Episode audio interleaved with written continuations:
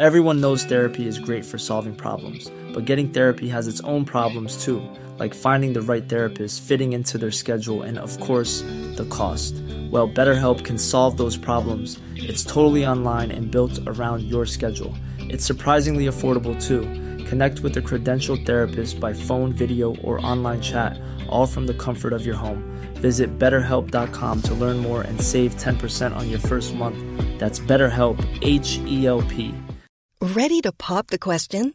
The jewelers at Blue Nile dot com have got sparkle down to a science with beautiful lab-grown diamonds worthy of your most brilliant moments. Their lab-grown diamonds are independently graded and guaranteed identical to natural diamonds, and they're ready to ship to your door. Go to Blue Nile dot com and use promo code LISTEN to get fifty dollars off your purchase of five hundred dollars or more. That's code LISTEN at Blue Nile dot com for fifty dollars off. Blue Nile dot com, code LISTEN. Hey, it's Danny Pellegrino from Everything Iconic.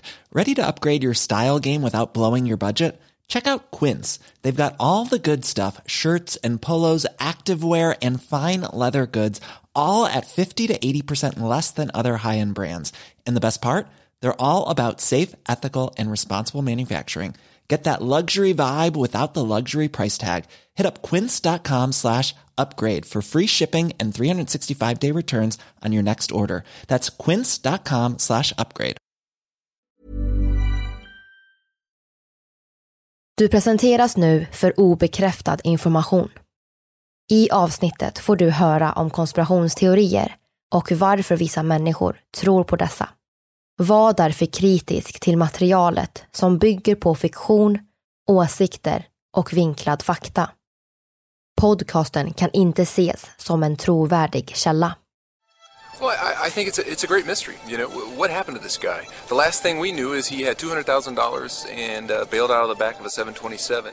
Today, the F B I says they're halting the investigation. No one knows if he survived the jump, but a lot of people have searched for the missing money.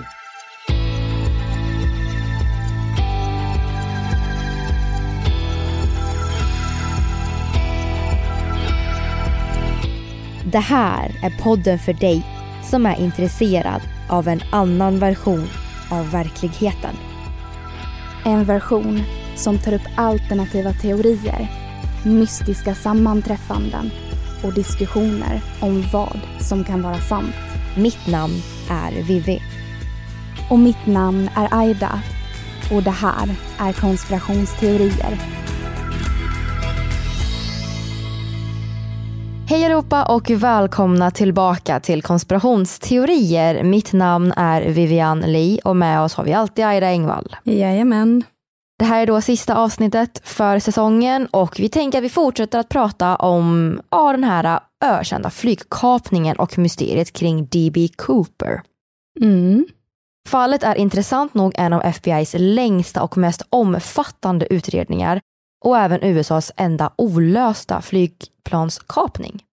Det är typ lite intressant ändå. Mm, och hur de inte fick upp han på radarn när han försvann. Ja, precis. Och ja, ni som har lyssnat på föregående avsnitt har ju då lite mer koll på det här. Men här tänker jag att vi tar en liten snabb, eller en supersnabb sammanfattning. Så en svartklädd man stiger ombord ett flygplan och hotar att han har dynamit i väskan. Hans krav är en lösensumma på tvåhundratusen dollar, fyra fallskärmar och att de ska fortsätta flyga mot Mexico City. Innan planet korsar gränsen till Oregon så hoppar mannen ut i mörkret och har aldrig sett till sedan dess. Fallet är nu avslutat så Cooper är fri, men det är ingen som vet vem han är. Nej, precis. Och idag så ska ju vi ta upp några av de alla misstänkta. Men innan vi gör det så ska vi först prata om några brev som skickades till olika tidningar efter kapningen. Enligt F B I så är alla dessa brev en bluff. Men ändå så hölls både det femte och sjätte brevet hemligt till tjugohundratalet. Så det är ändå någonting som är intressant.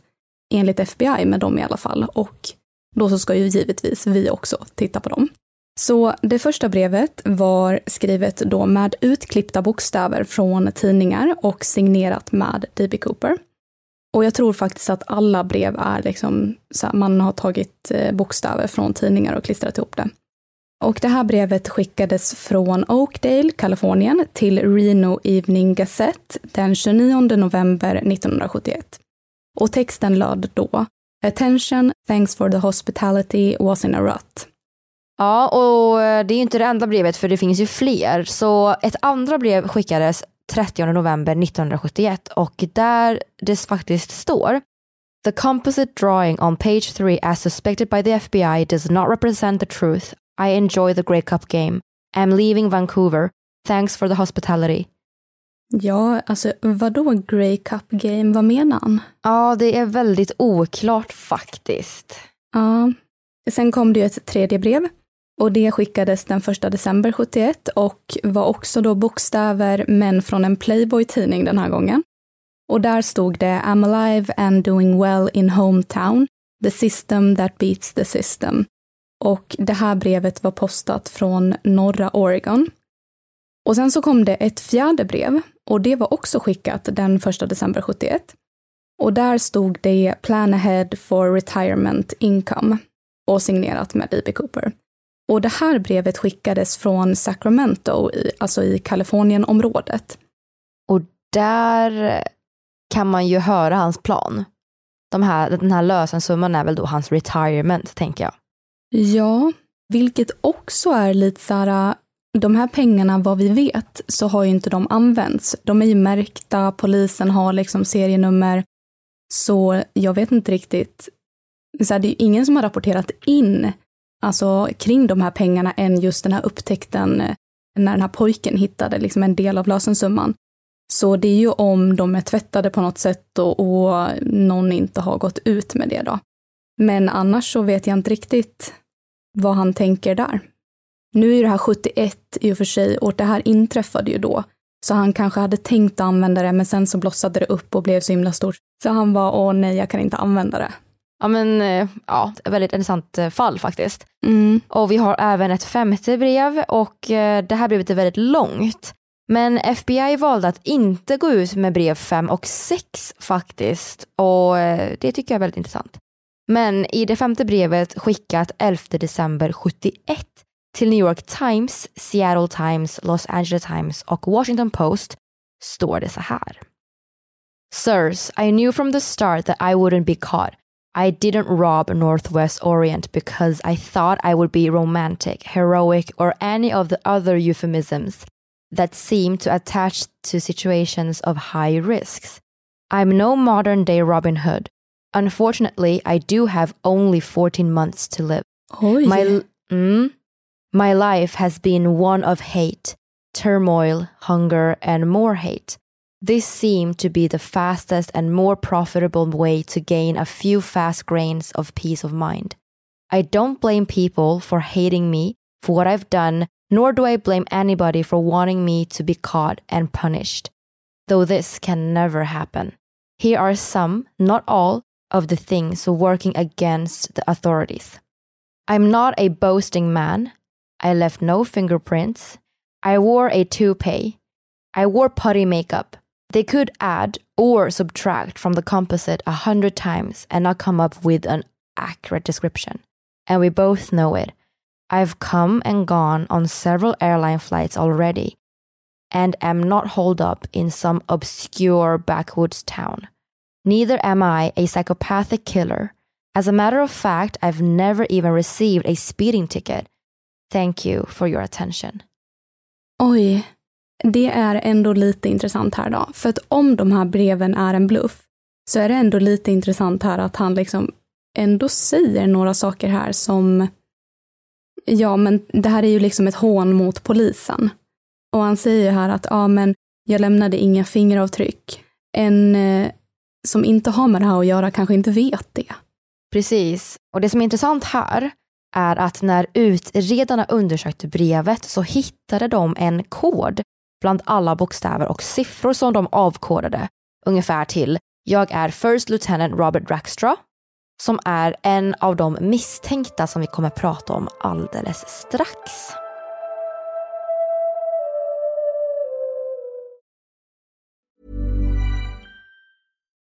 Life is full of what-ifs. Some awesome, like what if A I could fold your laundry? And some, well, less awesome, like what if you have unexpected medical costs? United Healthcare can help get you covered with Health Protector Guard fixed indemnity insurance plans. They supplement your primary plan to help you manage out-of-pocket costs. No deductibles, no enrollment periods, and especially no more what-ifs. Visit U H one dot com to find the Health Protector Guard plan for you. Ready to pop the question?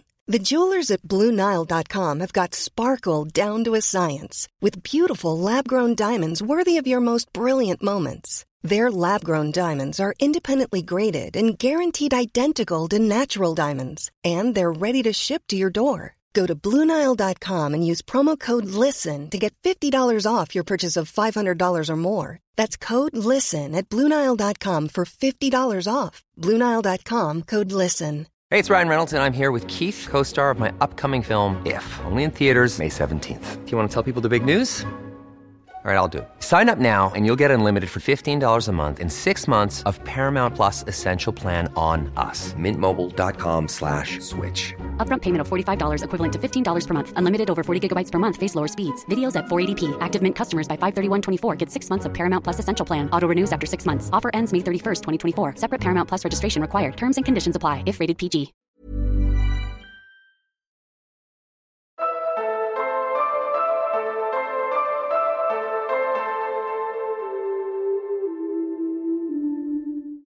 Så nu är vi framme vid det sista brevet, och det skickades faktiskt den tjugoåttonde mars nittonhundrasjuttiotvå och är signerat med A Rich Man.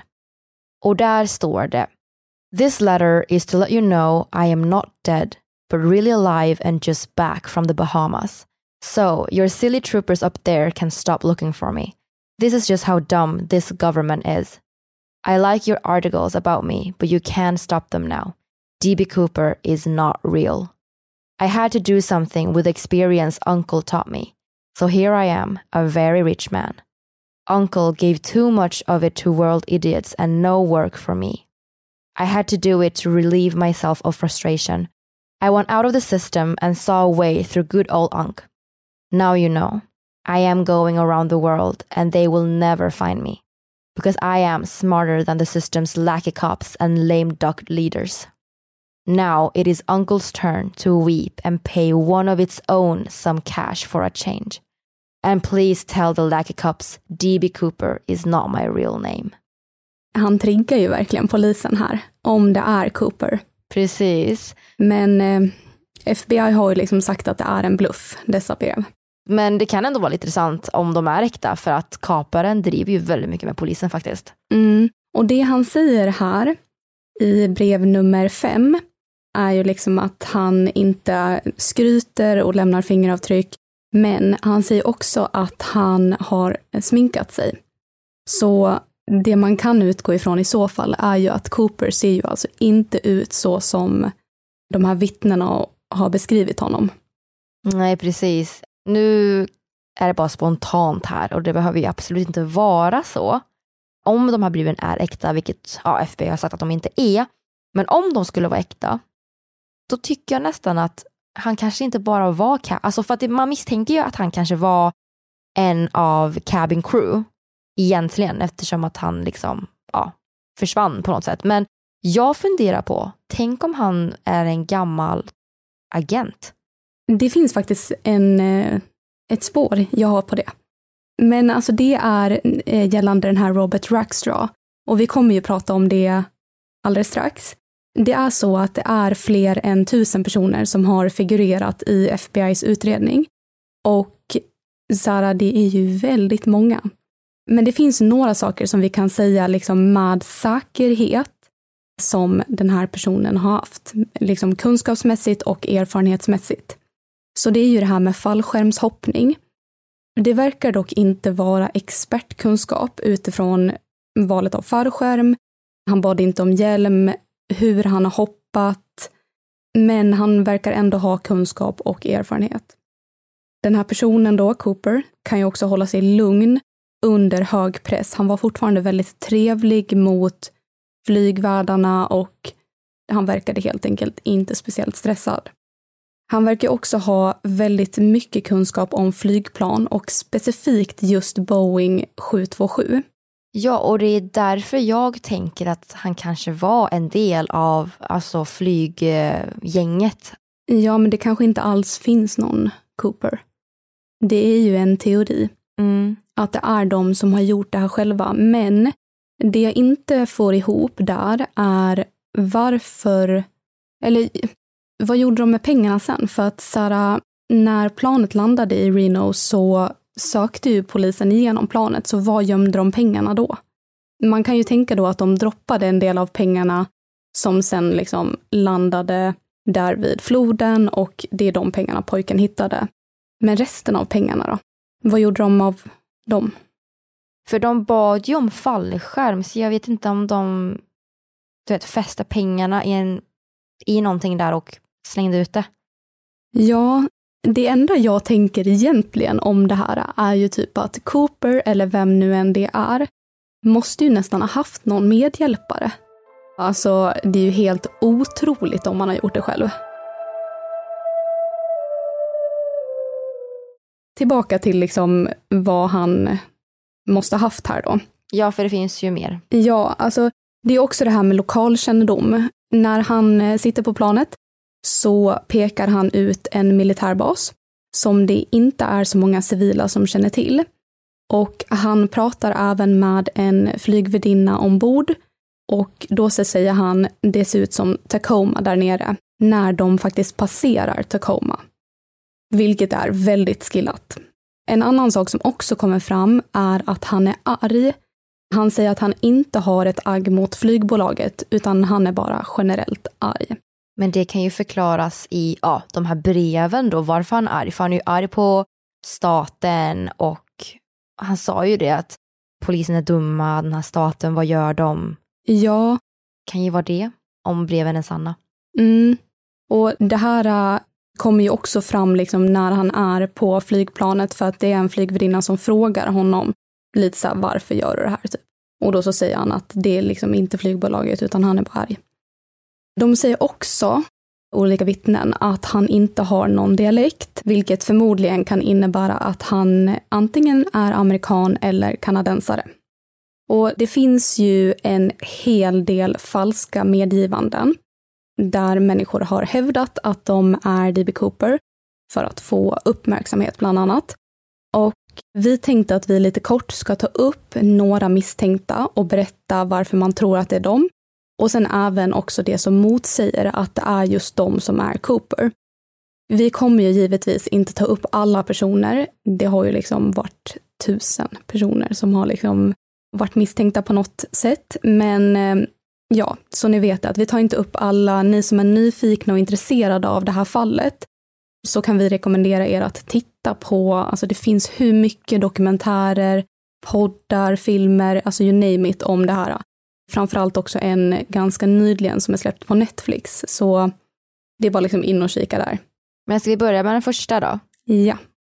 Det är ju om en person som heter Dick Briggs, och ja, helt enkelt så var det så att han berättade historier för folk redan under sjuttiotalet att han var den riktiga D B. Cooper. Och Dick beskrev hur han var en special, alltså hur han var liksom en special force soldat i Vietnam, och därför en väldigt skillad fallskärmshoppare. Under en fest i Hayden Island, Oregon, ägde ett spännande erkännande rum mellan Ron Carlson och Dick Briggs. Dick sa till ett par på festen att de kommer hitta pengarna från kapningen på norra sidan av Columbiafloden i Washington. Och Ron, som inte alls trodde på vad Dick sa, avfärdade påståendet. Men några dagar senare så tittade Ron på nyheterna och såg samma par tillsammans med deras son, alltså på nyheterna. Och då hade de hittat cirka fem tusen åttahundra dollar av lösensumman under sin semester i Vancouver, Washington. Ron bestämde sig då för att aldrig prata om samtalet med Dick och festen, och det höll ett tag. Men sen så valde Ron att berätta för en man vid namn Tom Colbert som höll på att utreda fallet. Efter en lång utredning så kom det faktiskt fram att Dick inte var D B. Cooper, och han kunde inte hoppa fallskärm, och det fanns inte heller några bevis att han varit i Vietnam. Han var bara deltidsanställd hos flygvapnet. Och ja, man kan ju undra varför han påstod det då. Ja, alltså om det liksom inte är han som är Cooper, hur kan han ändå säga till ett par på en fest att så, åk dit, ni kommer hitta pengar där, och sen åker de dit och hittar pengar? Jag tänker att det kanske kan vara så att han känner personen som är D B. Cooper, men att han hjälper honom mm. att låtsas att han är det, men att han inte är det sen. Hänger det med att D B. Cooper kanske har sagt någonting? Ja. Och han ska liksom ge ut en liten ledtråd för att det ska bli ännu svårare att hitta D B. Cooper. För att man tror att det är han som är det. Mm. Men tillbaka till Dick då. Bara några månader efter att paret hittat pengarna som Dick sägs då ha pekat ut, så avlider han i en bilkrasch utanför Portland. Det här är jätteintressant, för Dicks död väckte en misstanke hos hans vänner, men myndigheterna bedömde hans död som en olycka. Så frågan är, var det verkligen en olycka? Trots att Dick inte längre var intressant för utredningen så väcktes en ny misstanke hos Tom, alltså han som höll på att utreda fallet, när information om att Dick arbetade tillsammans med Robert Rackstraw kom fram. Och det här leder oss alltså vidare till nästa misstänkta person. Mm. Väldigt intressant ändå att eh, om det är så att den här Robert Rackstraw är D B. Cooper då, så kanske hans medhjälpare var Dick, som då kunde säga till ett par att ni kommer hitta pengarna där, och att det var så. Ja, den här Robert Rackstraw i alla fall då. F B I hade tidigt misstankar om honom, dels på grund av de här breven som skickats in, men också på grund av hans personlighet och kriminella bakgrund. Han hade då tidigare arbetat inom militären och var en skicklig pilot, men greps då för checkbedrägeri och innehav av sprängämnen. Och när han då var ute för borgen så försökte han faktiskt fejka sin egen död genom att hyra ett flygplan och låtsas hoppa ut i farten för att då få alla att tro att han var död och inte behövde sitta inne. Det är ju helt galet att göra något sånt här på riktigt. Mm. F B I tog dock bort honom som huvudmisstänkt nittonhundrasjuttionio på grund av bristande bevis. Men det här var rätt kontroversiellt faktiskt, för det var faktiskt flera utredare som såg honom som huvudmisstänkt fortfarande. Det fanns, eller kanske fortfarande finns, en misstanke att han arbetade med C I A. Och det kan ju också ha fått F B I att backa från honom som huvudmisstänkt. Så det, det tycker jag är jättespännande. I och med att man har ju ingen koll på vad C I A gör. Men om han liksom är en alltså myndighetsperson, alltså ja, man kan ju vara arg ändå. Jag bara tänker att de är väl drillade i att liksom så här stå upp för sitt land typ. Så bara gör de någonting som går emot. Om det inte är så att man upplever ett stort svek och därför väljer att göra så här. Mm. För det måste ju ändå, alltså nog för att de säger ju det att så här, det kan inte ha varit någon expert inom området, för att en expert hade inte agerat på det här sättet. Men det kan ju inte varit en helt civil människa. För då vet man ju inte vad man ska göra. Precis, och han hade ändå koll. Mm. Rackstraw, han liknar till viss del då skissen av D B. Cooper. Men om det ska vara han, så måste han ha varit tjugoåtta år gammal när den här kapningen ägde rum. Så jag vet inte, kanske om det var så att han faktiskt hade smink.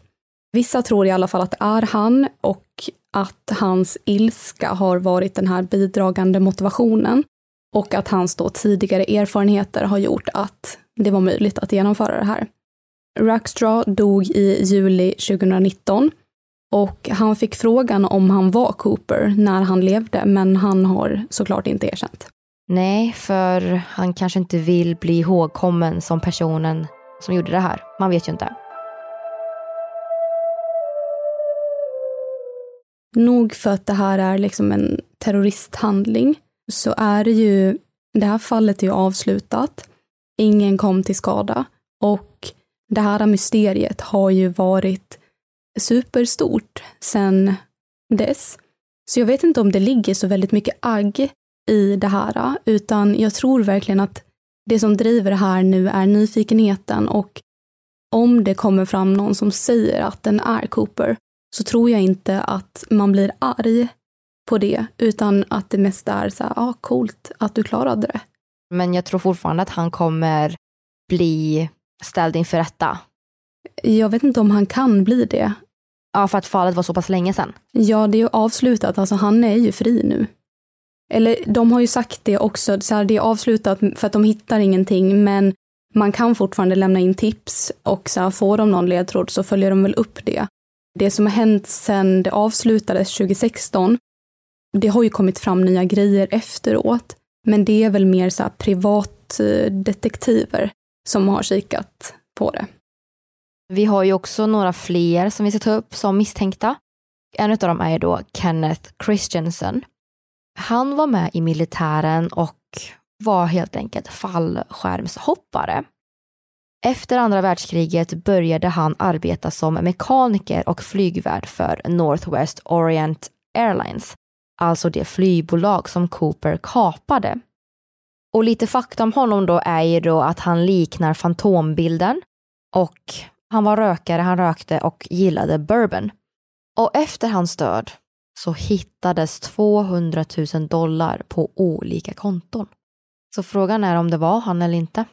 Ja, alltså han checkar ju ändå av flera, typ militär, fallskärmshoppare, mekaniker. Så ja, kanske, men det är också det här med om han var fallskärmshoppare. För det går ju ändå emot det här med att han kan inte ha varit expert. Cooper begär fyra fallskärmar. Och det är någonting med de här fallskärmarna. Nu så vet jag inte exakt hur det är, men att de här reservfallskärmarna på något sätt är något konstigt med. Och det, det verkar inte som att Cooper upptäcker det. Så därför så tror man att han inte har liksom haft den kunskapen som en utbildad fallskärmshoppare har. En utbildad hade inte heller hoppat i mörkret. Det var dåligt väder och flygplanet flög ju fort ju. Dessutom alltså livsfarlig terräng att landa i, så att någon som vet hade liksom inte utsatt sig för den här faran. Alltså för de tror ju inte ens att han klarar det här. Så varför skulle någon utbildad göra det så? Den hade kanske valt ett annat tillvägagångssätt. Okej, okay, ja men då hänger jag med. Mm. Men eh, vi fortsätter och vi har ju en till person här. Ja, precis. Det är Richard McCoy. Och han var en före detta militär och en hobbyfallskärmshoppare. Det intressanta är att han kapade ett flyg nittonhundrasjuttiotvå på exakt samma sätt som Cooper. Så han gick ombord ett United Airlines-flyg nummer åttahundrafemtiofem, och det var också en Boeing sju två sju, och hotade med en handgranat och krävde en halv miljon dollar och fyra fallskärmar. Planet landade, pengarna lastades ombord och han hoppade ut ur planet ovanför Utah. Han lämnar dock efter sig sina kapningsinstruktioner med fingeravtryck på. Så han åker ju fast och döms till fyrtiofem års fängelse. Två år senare så flyr han och dödas i en skjutning med polisen efter tre månader på rymmen. Så Richard McCoy blev ju såklart misstänkt i och med att det var så här som Cooper gjorde. Men den stora frågan här är ju om han har kopierat Cooper. Eller om han faktiskt är Cooper. Hans vänner då varnade myndigheterna efter att han då har skrytit om att han var, hade liksom en bombsäker kapningsplan. Några F B I-agenter var säkra på att det var han som var Cooper, Men de flesta inom F B I var ganska säkra på att det var inte han. Och det var för att? Det här känns ju egentligen som en som har kopierat. Speciellt i och med att han lämnar efter sig instruktioner, alltså fingeravtryck. Cooper gjorde ju inte så. Och dessutom, Cooper hade ju nyss gjort det här. Han hade gjort det här innan. Så skulle man göra en sån här grejer två gånger och dessutom så nära in på varandra, mm. då har man ju extrem hybris. Mm, nej, jag håller med. Jätteintressant. Mm. Och um, det är väl inte jätteovanligt att olika agenter och poliser och myndigheter är oense om en misstänkt är misstänkt eller inte. Så att det är inte så konstigt i det här fallet.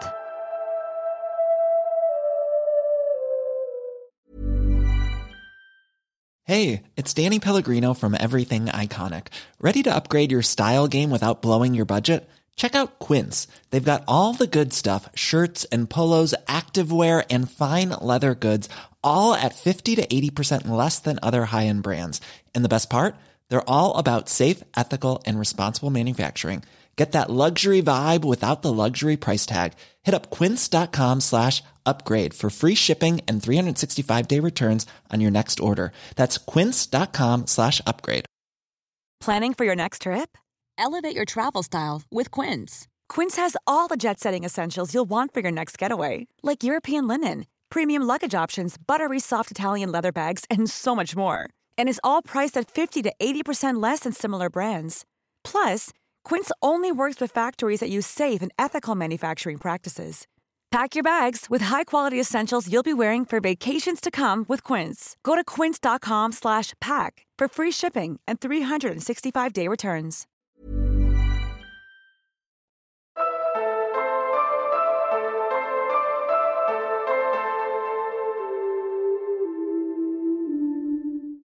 Vi kan ju fortsätta, och precis som övriga misstänkta så har den här personen arbetat som militär och även suttit inne flera gånger för både rån och bedrägeri. Personen vi pratar om är Dwayne Webber. Han sa då till sin fru att det var han som var Cooper när han låg för döden nittonhundranittiofem. Och jag vet inte om det har att göra med att man vill prata som vidare sen i historien. Du vet att man lämnar ett sista uttalande som ska lämna folk i chock typ. Och att man ska bli ihågkommen. Men eh, en sak är ju i alla fall att han liknar fantombilden av Cooper. Men F B I har ju inte kunnat bevisa att det är han som är Cooper. Nej. Det jag tycker är lite märkligt är alltså att han säger det här när han ligger för döden. Det är ju bara några dagar innan han dör. Det sista man säger till sin fru kanske är: jag älskar dig. Det känns ju som att man vill liksom lätta på hjärtat, avslöja sina innersta djupa hemligheter. Och varför säga någonting sånt här om det inte är sant? Det är lite konstigt. Så du tänker att det kanske kan vara sanning i det? Jag vet inte om jag tror att det är han. Helt ärligt så vet jag inte om jag tror att det är någon av de här. För jag får lite känslan av att Cooper är smartare än det här. Men, Men det är därför jag tänker att han kanske har gjort lite som Banksy. Vem är det? Banksy är ju en konstnär som gör massa...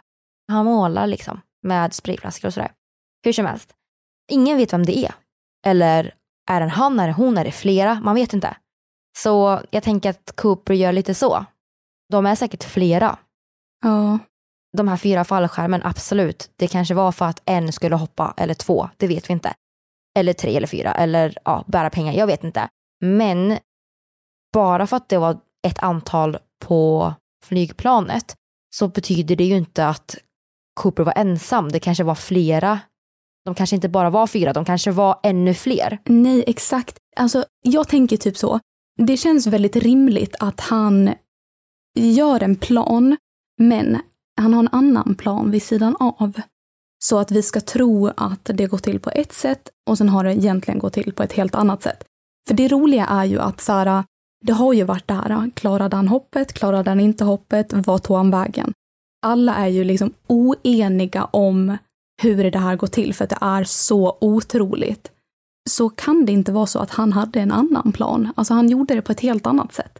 Men han har fejkat att det har sett ut på det här sättet. För att vi ska då få de här misstänkta. Han kanske är en ekonom eller någonting. För att så här, vi har gått på helt fel spår. Vi är inne på liksom att det måste vara någon militäraktig person eller någon som är, har hoppat fallskärm någon gång i sitt liv. Han kanske inte alls gjorde det. Nej, jag förstår exakt vad du menar. Oh. Men jag tycker det är så intressant att han har lyckats komma undan med det här. Mm. Och jag vill bara tillägga också att, att den här liknelsen med Banksy handlar inte om att... Alltså Banksy är ingen kriminell, han är ju en konstnär. Men man vet ju inte riktigt vem det är, det är inte bekräftat. Sen så har man ju misstankar på vem det kan vara. Men som sagt, man vet ju inte exakt vem det här är. Och det är det jag försöker säga med D B. Cooper, att det är lite liknande där. Man vet ju inte riktigt vem det är egentligen. Nej.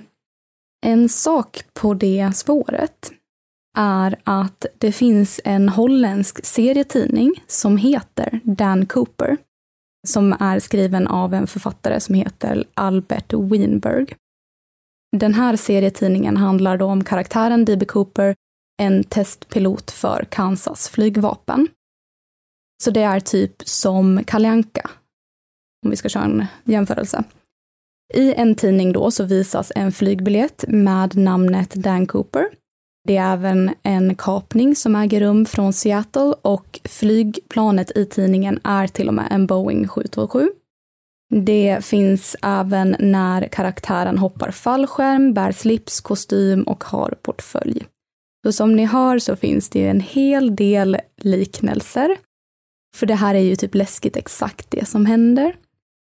Intressant här då är ju att den här författaren, Albert, han brukade besöka flygbaser i Kanada för att samla inspiration till de här serietidningarna. Och det finns då vissa som tror att han kan vara Cooper. En intressant detalj är ju det här med slipsen. Som vi berättade i vårt förra avsnitt så hittade man partiklar av bland annat titan och aluminium. Och titan, framförallt då, var inte speciellt vanligt förekommande om man inte arbetade exempelvis inom flygindustrin. Så det skulle ju i så fall kunna vara möjligt att Albert kom i kontakt med denna metall i och med att han besökt olika flygbaser. Om det inte är han då som är Cooper så kan det ju vara så att den riktiga Cooper har tagit sitt alias från den här serietidningen. Det som är värt att tillägga är att tidningen inte fanns i U S A vid den här tiden och i så fall så kan ju det innebära att Cooper-personen har rest utomlands och sett tidningen där, alternativt rest till Kanada eller ursprungligen kom från Kanada och sett den där, för tidningen fanns i Kanada. Jag tycker det är lite roligt att det finns en serietidning om det här och sen så händer det här. Det är ju en bra story, det kan ju inte riktigt säga något annat om. För att om du tänker efter, det här fallet är så pass gammalt men fortfarande känt. Man vill ju veta, vi har inte fått svar. Nej, exakt. Men vi fortsätter att ta vår sista ledtråd eller misstanke eller vad man nu ska kalla det här. Det finns en känd M M A-utövare som heter Shane Sunen som har lagt upp flera videos på YouTube om att han vet vem D B. Cooper var. Ja, nu vet ju inte vi om han pratar sanning eller inte. Men en video är då från tjugonionde juli tjugohundratjugotvå, så alltså redan i år, med rubriken D B. Cooper died in Arizona two years ago. Och i videon så förklarar han hur han visste vem det var. Och hela videon verkar ha spelats in på grund av Netflix-dokumentären om Cooper som kom i år, tjugohundratjugotvå då. Som då heter Jakten på D B. Cooper. Majoriteten av hans video är att han försöker poängtera hur dålig den här Netflix-dokumentären är. Men han säger i alla fall att den äkta D B. Cooper dog för två år sedan i Arizona, någon gång mellan julafton och nyår. Och det skogsområde som man tror att Cooper landat vid säger han är statlig mark, med inget annat än träd. Och på grund av att han växt upp där och tillbringat många tillfällen genom åren i den skogen är det alltså möjligt att han överlevde både fallet och att ta sig ut från den enormt täta skogsområde som var där eftersom han kände till skogen. Något som F B I har gått ut med och sagt är: han skulle inte ha klarat det. Ingen kunde överleva det. Ingen kunde komma ut. Ingen kände till den terrängen. Mm. Och några veckor senare, den andra september tjugohundratjugotvå, så släppte han en till video på YouTube som då heter F B I Agent Called Me About D B. Cooper. Videon är mest bara babbel om dokumentären, att F B I aldrig kommer att berätta vem D B. Cooper var, men att han själv vet det. Och han säger också att ingen i D B. Coopers släkt vet att han är kaparen och att han önskar att F B I kontaktar honom för att fråga vad han vet. Så i mitt huvud så är det bara att han försöker få uppmärksamhet. Det känns jättetydligt. Ja, allt för visningar. Men han fortsätter i alla fall att säga att F B I inte ens borde bli förvånade över informationen eftersom att de faktiskt har riktat misstankar mot honom tidigare. Och de har till och med åkt hem till honom. Men som vi sa tidigare, allt det här är förmodligen bara struntprat och det verkar uppenbart vara en person som söker uppmärksamhet. Men fortfarande intressant att ta upp, men jag tror inte riktigt på det här. Nej, inte jag heller. Det finns ju lite olika teorier som vi har. Ja, precis. Och en av dem är ju det här som vi pratade om innan med besättningen då, cabin crew. Att det inte finns någon Cooper utan att det var de själva som gjorde det. För att han försvann ju bara och han kanske var besättningen och bara förklädde sig. Hänger du med? Alltså det kanske inte ens fanns en Dan Cooper. Möjligtvis kanske att någon då i besättningen har liksom fejkat den här, köpt den här biljetten typ och skrivit in det namnet. Men att de sen iscensatte det liksom som att det var en kapning och ingen passagerare verkade ju märka någonting så att... Det känns som att det borde vara möjligt. Förutom pengarna. Det är de som stör mig lite där. Jag tänker att om F B I inte kunde lösa det så kan inte du och jag lösa det här heller. Sant.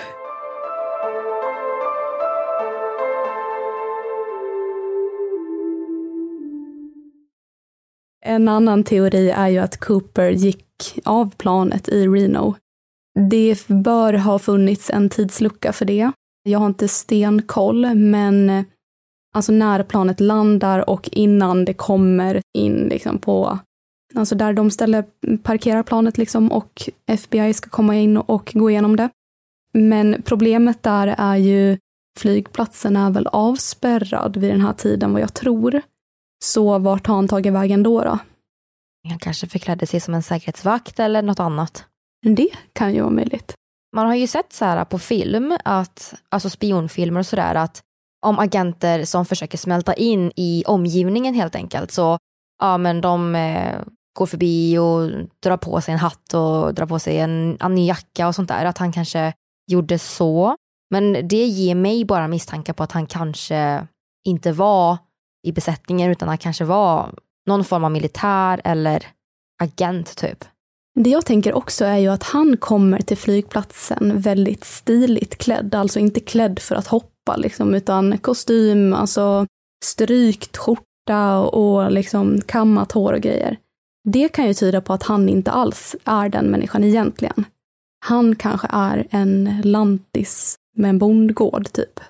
Precis, och hår, smink, klädsel kan ju verkligen förändra en person och om han nu var ja, men lite mer av en lantperson, då är det ju ganska lätt att se förbi den. För att om man letar efter honom så letar man ju efter någon som ser väldigt sofistikerad ut. Det är svårt det där. Ja, men sen kan det ju vara också att han kanske inte hoppade av där man trodde att han gjorde det. Nej, precis. De kan ha fel. Precis, att någonstans i den tidslinjen så har de missat någonting stort. Mm. De har ju testflygit efteråt och...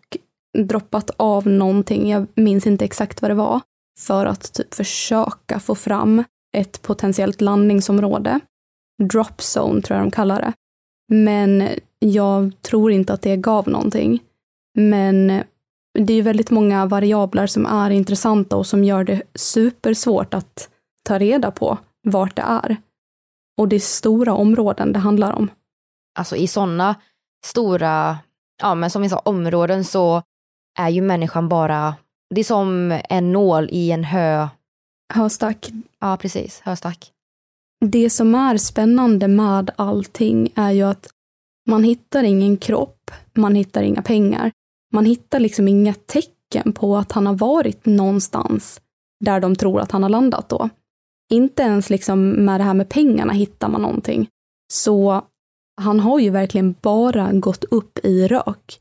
Om han hade dött så kanske man tänker då att de hade hittat en kropp i den här sjön. Men de sökte ju igenom den med ubåt, och en intressant grej är att de hittar ett skelett då, men det tillhör någon flicka som försvann liksom för flera år sedan, så det var inte kopplat. Så de hittar ingenting när de liksom till och med söker med ubåt, och ja, de söker med ubåt och inte dykare i den här sjön. Det borde finnas någonting som tyder på att han har varit där. Jag tror hundra procent att han hade någon medhjälpare, det måste han ha haft. Ja, jag är också väldigt inne på det. Frågan är ju bara vem. Och hur många som hjälpte honom. Mm.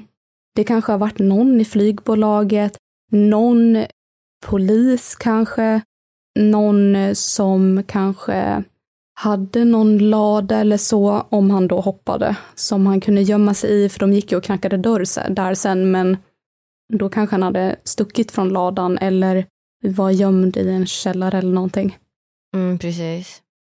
Men om vi ska komma tillbaka till liksom det han har lämnat efter sig, så är det ju bland annat då slipsen, och på den så har man ju hittat titan som vid den här tiden är sällsynt, och man vet också att under sjuttiotalet så bars slips mestadels bara av chefer och ingenjörer. Vilket då leder in polisen, F B I och sånt där på spåret att han kanske har arbetat för Boeing eller i alla fall inom flygindustrin. Och ja, ett spår även kanske är att han har varit anställd på en fabrik eller kemist eller så. Men han kanske har arbetat för Boeing, och därmed så har han ju den här kunskapen om flygplan. För att en vanlig civil vet ju troligtvis inte om att man ska ändra vinklaffarna x antal grader för att sänka farten. Det är i alla fall ingenting jag vet. Så, men han kanske bara hade läst på. Sen har vi ju också det här med askfatet där man hittade fimpar. Man kunde ju inte testa för D N A vid den här tiden, men de skickades liksom för analys efter fingeravtryck. Men sen då långt senare när tekniken hade kommit i fatt och man ville D N A-testa de här, så var de ju såklart borta som, som vanligt. Okej, okay, men om de har försvunnit då måste det kanske, och då finns det ju möjlighet att den här personen kanske jobbade inom polis eller med utredningen. Eller hade någon medhjälpare som gjorde det. Ja, precis. Det finns också en grej där som är att det verkar inte vara jättekompetent polis som arbetar i U S A. Men sen var det här också länge sedan. Fast alltså, när det här är ett, alltså U S A:s enda olösta flygkapning och typ ett av F B I:s mest omfattande fall, varför slarvar man bort eller förstör bevismaterial? Låt det bara ligga i så fall. Det känns jättekonstigt. Jag har ingen aning, man kanske byter byggnad, man kanske flyttar till en större avdelning. Det kan vara sådana saker som gör att det försvinner, men på något sätt så borde man ändå vara kompetent nog att kunna behålla alla sina bevismaterial. I mina öron så tycker jag att det låter väldigt mycket som att han hade en medarbetare eller en medhjälpare i utredningen som på något sätt kunde få tag i det. För att det hade ju kunnat visa på vem D B. Cooper är med D N A. Men tror du att det är någon av de här misstänkta vi har tagit upp idag? Jag vet inte. Jag tror att det skulle kunna vara att de var medhjälpare i så fall. Jag tror inte att de är D B. Cooper, för jag tror faktiskt att D B. Cooper är flera. Mm. Och jag tror att det här D B. Cooper-namnet är liksom, vad ska man kalla det? Man kan likna det som ett projektnamn för det här projektet som involverar fler personer än en. Mm.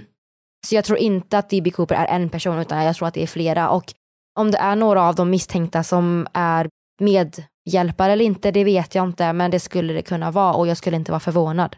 Nej, Jag instämmer nog i att jag också tror att det här är flera som har hjälpts åt. Hur de har gjort det och så här, vilka det är, det har jag ingen aning om. Och jag tror inte att vi kommer få veta det heller. Nej, det har ju gått så många år nu också. Mm. Kanske, alltså, om någon går ut och säger det då. Men Sara, den här Robert Rackstraw, som den här Netflix-dokumentären fokuserat mycket på, han är ju död. Och då kan man ju inte få ett erkännande. Nej, det här påminner väldigt mycket om Palmemordet. Mm. Fast i så fall så skulle ju då myndigheterna gått ut och anklagat honom och sagt att det var han och sen lagt ner det. Så det kanske kommer, vem vet.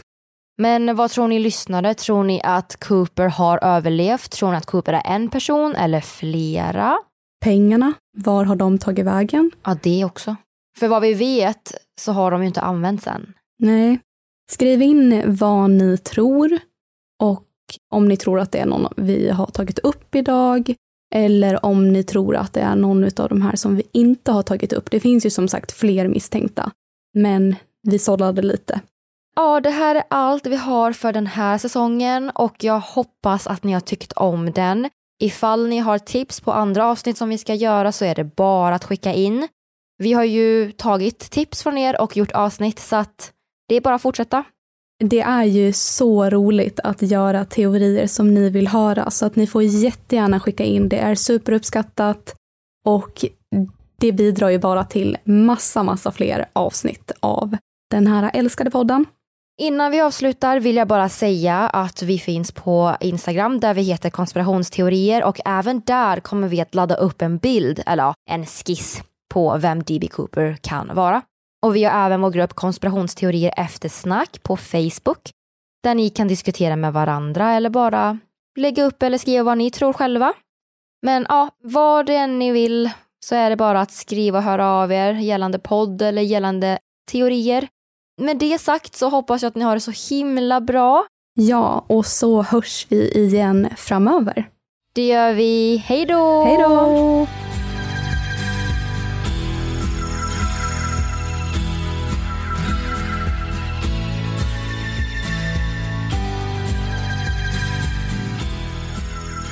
Du har lyssnat på D B. Cooper. Avsnittet gjordes vintern tjugohundratjugotvå. Vi som har gjort programmet heter Vivian Lee och Ira Engvall tillsammans med redigerare Jenny Olli och manusförfattare Sandra Alriksson. Källorna till dagens program hittar du via vår Facebook eller Instagram där vi heter Konspirationsteorier. Via våra sociala medier kan du även skicka in tips och önskemål på teorier som du vill höra i podden. Vill du höra fler avsnitt av Konspirationsteorier? Lyssna på avsnitt som Vem sköt Tupac? The rapper was shot inside of a B M W while stopped at a red light on Koval and Flamingo. We all know the story. He then died six days later.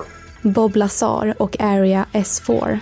The job I had, the involvement with uh, you know, the government cover-up, that sort of thing. The story isn't altered. Och mycket mer.